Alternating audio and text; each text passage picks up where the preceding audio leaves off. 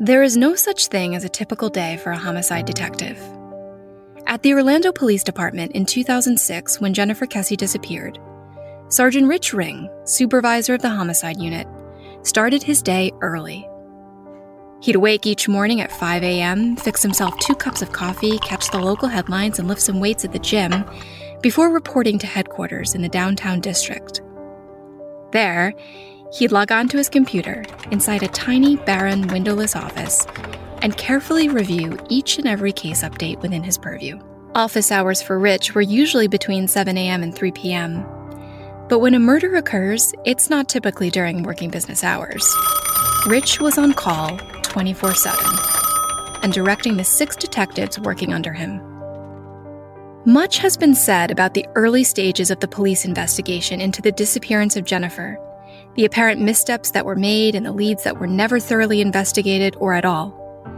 But you'd be hard pressed to say that Rich Ring, a 25 year veteran of the force, didn't do everything he could with the resources he had to help find Jennifer. Rich is now retired from the Orlando Police Department. This is his story. I'll tell you that I frequently think about the case. I'll be the first person to tell people uh, when they ask me about the case um, what a disappointment it was that we weren't able to solve it for Joyce and Drew and Logan. I, I will tell you that never, ever, ever one time did my chief of police, my captain, anybody in charge of me say, You're spending too much time on this case, move on, you've got other things to do. Those words were never spoken. This was an open checkbook kind of case. Uh, we worked it as though, like I said, like it was one of our family members was missing. And that is what you should be able to draw from what you read when you look through that case file. That year was the Orlando Police Department's darkest year in terms of homicides. We had 49 homicides that we were investigating. And when I had my team, I had a team of six detectives.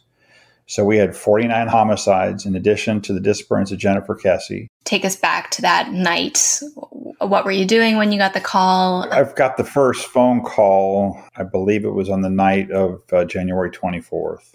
Basically, I had a fellow sergeant, uh, Roger Brennan, called me and told me he was on call. And he called to say, Hey, we've got a missing person, and uh, started talking to me about the case.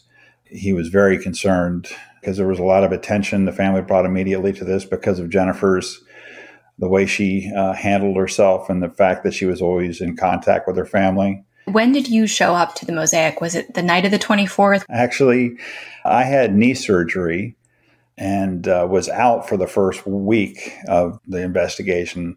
I was a homicide su- supervisor, but I had an acting squad leader that was acting in my absence that I spoke to prior to my knee surgery about this particular case. And basically, the two most uh, senior and experienced detectives were assigned the case. One of the most frustrating parts of this case is the simple fact that not everyone agreed Jennifer was in grave danger on January 24, 2006, the day she was reported missing. As soon as the Kesse family learned she failed to show up for work, they knew something was seriously wrong.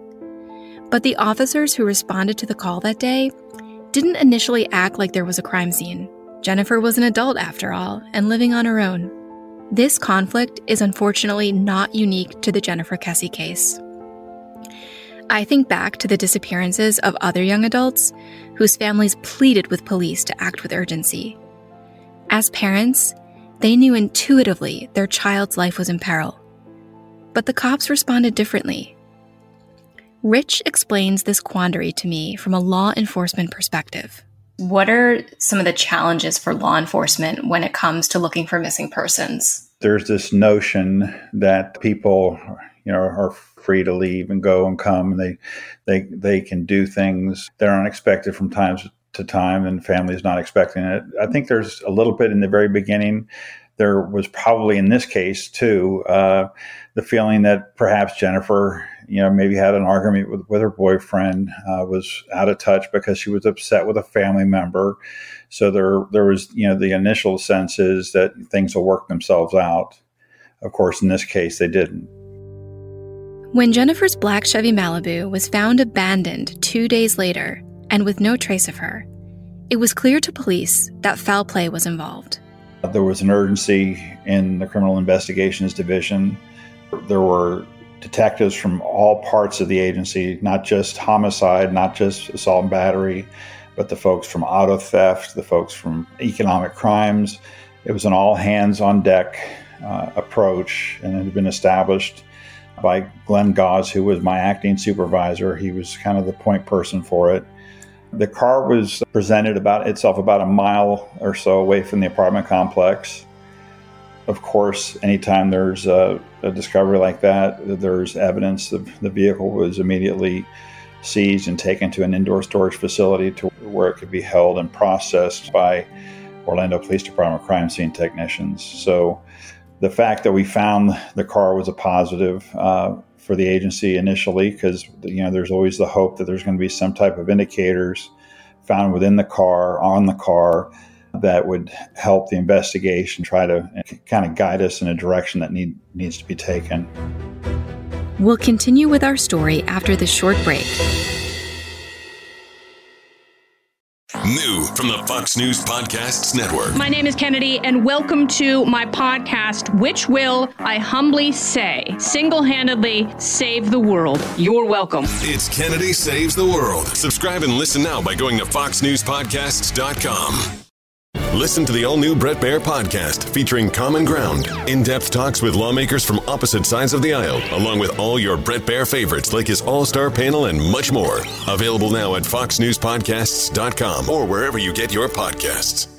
Police initially believed Jennifer disappeared on the night of January 23rd based on faulty cell phone data that showed her phone pinged off several towers that night.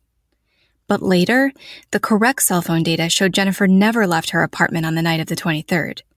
Police then changed their working theory. It was believed that uh, Jennifer had left, presumably to work, and that some place between the time she left her apartment and the time she would have gotten to work, uh, that she disappeared. I read some of the excerpts of the police records, you know, which the family obtained and shared with me. And in there, it says that when police arrived at Huntington on the Green and they assessed the car, examined the car just, you know, with the naked eye, the hood of the car appeared the the sort of thin film of dirt or dust on the hood of the car was disturbed and it and they they made a note that it looked like perhaps there could have been a struggle on the hood of the car.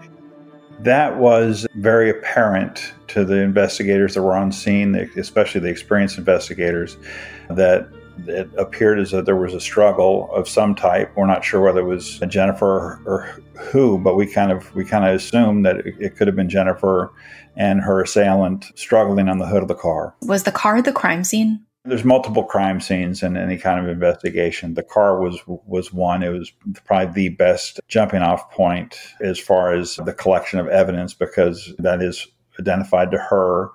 We did find it so close to her condo the next big find for Orlando police was the black and white surveillance video showing an unknown person parking Jennifer's car at an apartment complex called Huntington on the Green, about one mile from Jennifer's condo. Despite Rich's best efforts, it was impossible for police to identify the mystery person, whose face was obstructed by a fence post in every shot. I, I don't think I've ever seen a situation where a criminal act has uh, taken place and the criminal actor is given the benefit of having uh, obstructions block their face so that they can't be identified. We all have looked at this over and over and over again, trying to find some new clue or some detail we didn't catch before. Everybody seems to see things a little bit differently. You know, some people think that his hair is tucked under a cap, others think it is in some kind of man bun. And, and then there are other people who think that he might have an earring in his right ear. What are some observations that you that you made when you when you saw that figure on the footage? We could see what we believed to be a male. There was what I thought was a distinct haircut. We could see him walking. We could see his gait. We could see his shoes. We could see his haircut. We could guesstimate how tall he was, uh, but we could not see the person's face which would have been uh, a game changing event. Orlando police went to great lengths to enhance the surveillance video. We were not satisfied with the resolution of the video. We took the video to NASA in the middle of the night, spent the entire night with NASA at their photo labs trying to get uh, more information from the uh, video than we had that we could see at the time we were viewing the video at the police department. We invited a specialist from the Federal Bureau of Investigation to come out and help us. And they, they were on scene uh, in the exact location, using the exact light, exactly the way the camera was positioned. And they extrapolated the fact that the person they believe was between five foot three and five foot five inches. They took into account the the camera angle. They took into account the distance I know there were a, a, bunch of mathematical calculations that they used to arrive at those numbers. So it wasn't like an arbitrary, you know, we're between five three and six foot.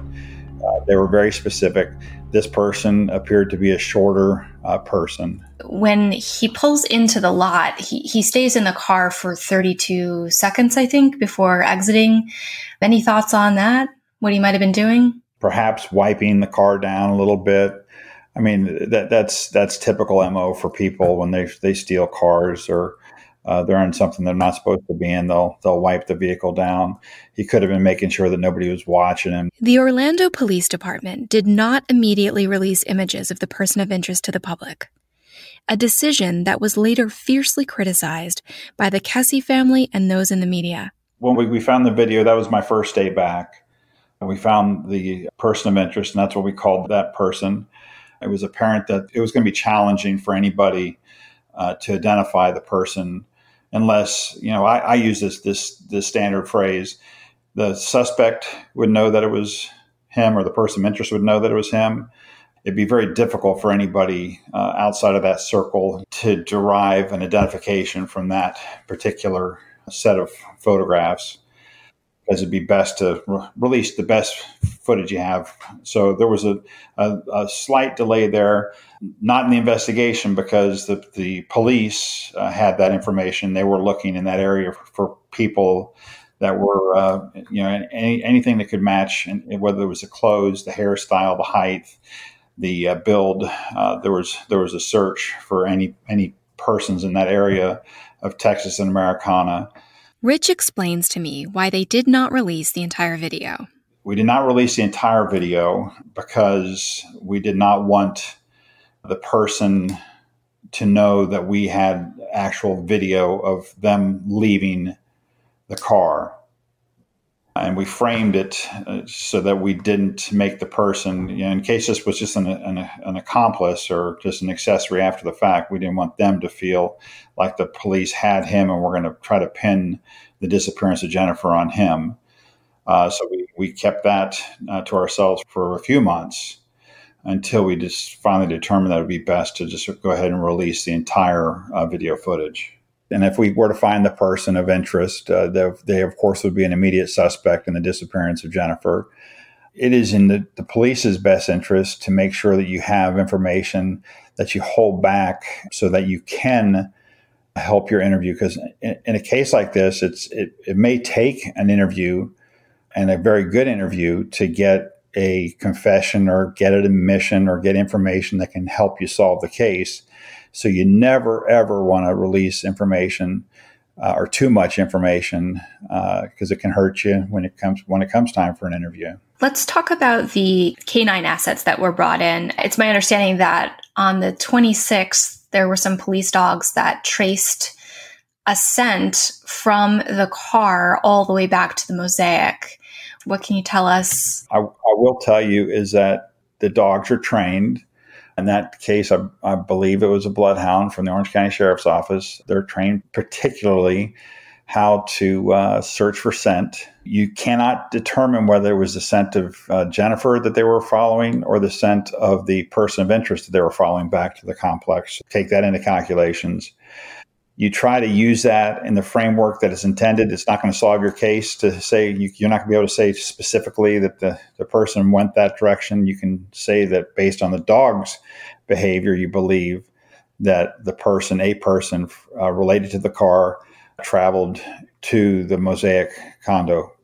Complex. So the car was found. Nothing appeared to be stolen from the car. I think there was a DVD player sitting in the back seat. Jen's bank cards, nothing had been used. What are your thoughts about the motive of this crime? This wasn't a robbery. To speculate what how it started or what the motive, actual motive initially was, would be just that. It would be speculation. You do a lot of thinking about uh, what could have uh, caused this, what would have motivated somebody to to take Jennifer and park her car and uh, the, the things that we found in the investigation. But again, it, it's all speculation because if you had facts uh, about what happened, you'd be able to more clearly investigate what was at hand. Were any of the workers or neighbors at Jennifer's condominium complex investigated or considered as suspects? Were they interviewed by police? There were numerous interviews uh, conducted at the Mosaics. A lot of the focus, of course, was circled around their transient workforce, the, the painters, the, the construction people. And there was a lot of focus on that. There was a lot of, there were comments that, and we actually interviewed people who talked about workers at the complex and behaviors. And we investigated all those as much as we possibly could. I, I think the investigation revealed the fact that there was a pattern of misbehavior by the workers, not just by Jennifer's conversations with her fathers, but I actually sp- spoke to to a person who uh, moved from the complex because she had been taunted and teased and you know sexual innuendos by some of the workers at the complex. Rich then talked to me about Chino and Ben, two of the maintenance workers at Mosaic who we mentioned in episode 4. The pair had been painting in Jennifer's condo about a week before she disappeared. As I mentioned before, we're identifying them only by their nicknames. They have never been publicly named persons of interest or suspects in Jennifer's case. What I'll tell you is that they were investigated. A very capable detective, Detective Joel Wright, followed that lead down to the nth degree. I don't I don't want to get into polygraphs and statements and all that kind of stuff because I don't think any person at this stage in the investigation would be eliminated as a possible suspect, but that particular uh, lead was investigated, uh, and it is part of the case file as to what was done. So I'll leave that at that. Were there any other people that police were carefully looking at outside of Mosaic? During my time, there were two or three persons of interest that we uh, looked at and we investigated thoroughly. Some very promising, some were just uh, you know derived from tips with loose information at, at points there were th- times when we felt like we were going to get a break and we were going to find a person that was responsible and any chance we had to talk to people or to investigate, you know, get solid reason to investigate, we did. There, there, were a couple people that we spent probably hundreds and hundreds of man hours looking at. Unfortunately, we, we could not uh, get enough to, to make a case or to help find Jennifer wherever she was. I was wondering if you could talk about the obstacles that law enforcement faced in this case. There's two that definitely come to mind for me. Uh, one being the fact that there was no surveillance footage at Mosaic. There were no cameras at the time Jennifer disappeared. And the other I think of all the time is the fact that there were all these transient workers, that you had people employed by the Mosaic, but you also had subcontractors. One large obstacle was our decision regarding the video because you know the minute you do that people that are involved if they were calm at that particular point uh, they're no longer calm. So that has a chilling effect on people that are involved in crime especially something as, as serious as an, an abduction. In hindsight 2020 you look back at that uh, particular time when we released the video there was there was obvious movement uh, from workers at the Mosaic. They were they kind of uh, felt that it would be in their best interest to leave, and, and not all of it's because they were involved in the abduction, but because uh, probably a percentage of them, I don't know what it is, were probably not in the country as as documented workers, and they were fearful of being detained or or sent back to wherever they were from. So that that was one challenge. So the the the flight alarmed flight of possible suspects. It makes it hard to find them when they when they take off, and you don't even know who they are.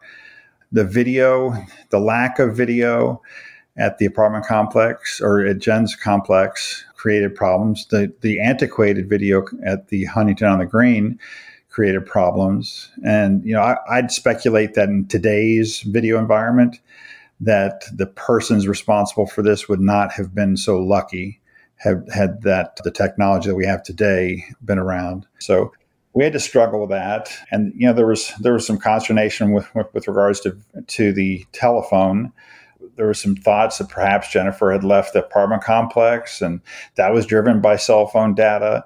So that those were probably the three big uh, challenges we had. That, that's right. There was like a cell phone study done that indicated that Jennifer had been out driving around on the night of the 23rd. And that was later proven to be incorrect. But I understand what you're saying about the technology of that time. The technology was not nearly as advanced as it is now as far as locating uh, cell phones. We're basing a lot of decisions in the investigation on cell phone towers, locate how far the pings were from the cell phone towers. Whereas today, uh, we would not only get a position uh, of the last location of the phone, we would be able to tell if they were in a first, second, or third floor apartment. We had the information in front of us and the experts that we relied on, and based on the information that they gave us, when we could not ignore it. I then asked Rich for his thoughts on all the criticism out there about the police handling of Jennifer's case. Rich is an experienced homicide detective, but he's also a parent. And I could hear the father in his voice. We worked every and and you'll you'll you'll find this with homicide detectives.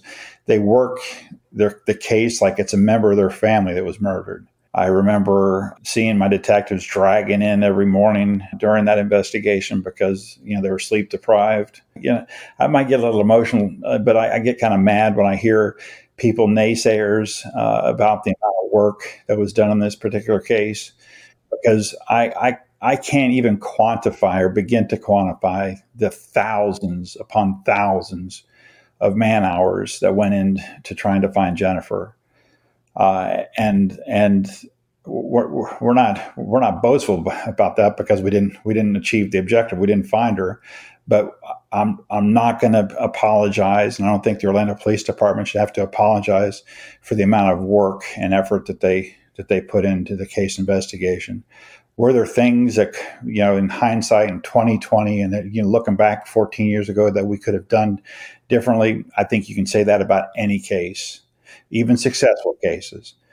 So, to the naysayers out there, until you've walked in the shoes of a homicide detective that is being pulled in 15 million directions, trying to bring resolution not to one family, but to multiple families, I think it'd be best for you just to kind of keep your opinions to yourself when it comes to that. All that said, nobody has the right, in my opinion, to take somebody's life. And we, we took every one of those investigations very seriously. Uh, and we worked hard to find resolution uh, for as many people as we possibly could.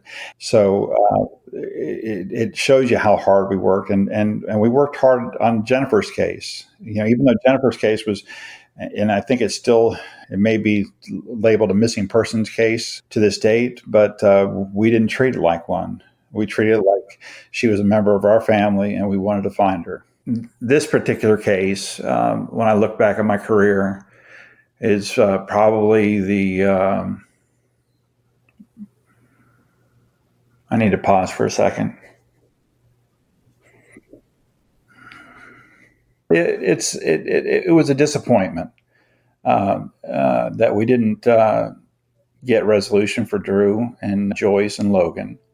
Nearly 15 years after Jennifer Kesse vanished from Orlando, leaving investigators stumped and the trail cold, Rich has hope the case will one day be solved. Don't ever, ever ever give up hope on a case like this because there is always the possibility that somebody's going to make a mistake.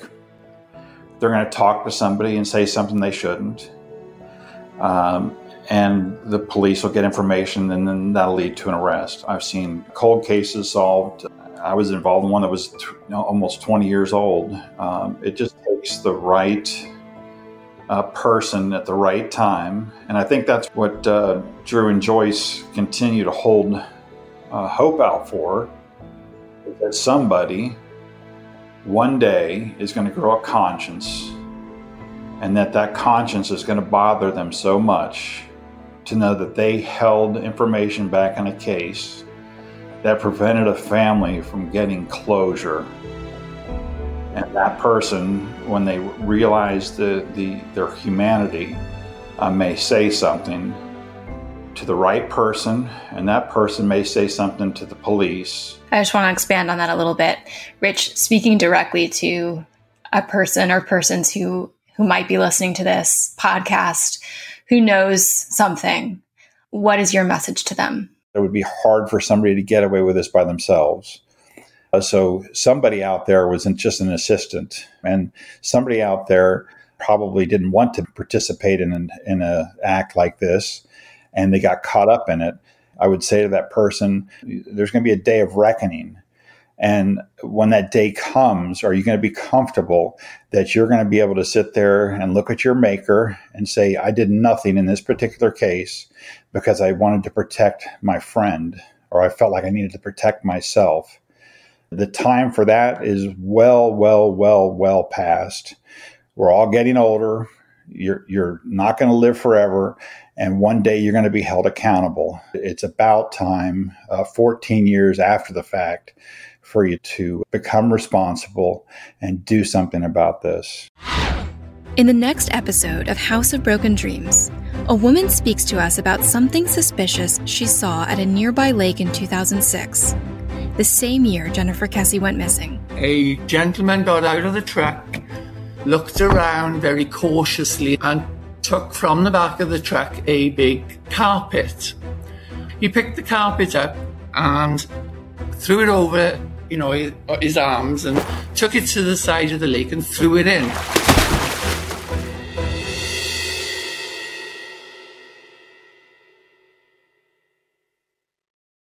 From the Fox News Podcasts Network. In these ever changing times, you can rely on Fox News for hourly updates for the very latest news and information on your time. Listen and download now at foxnewspodcast.com or wherever you get your favorite podcasts.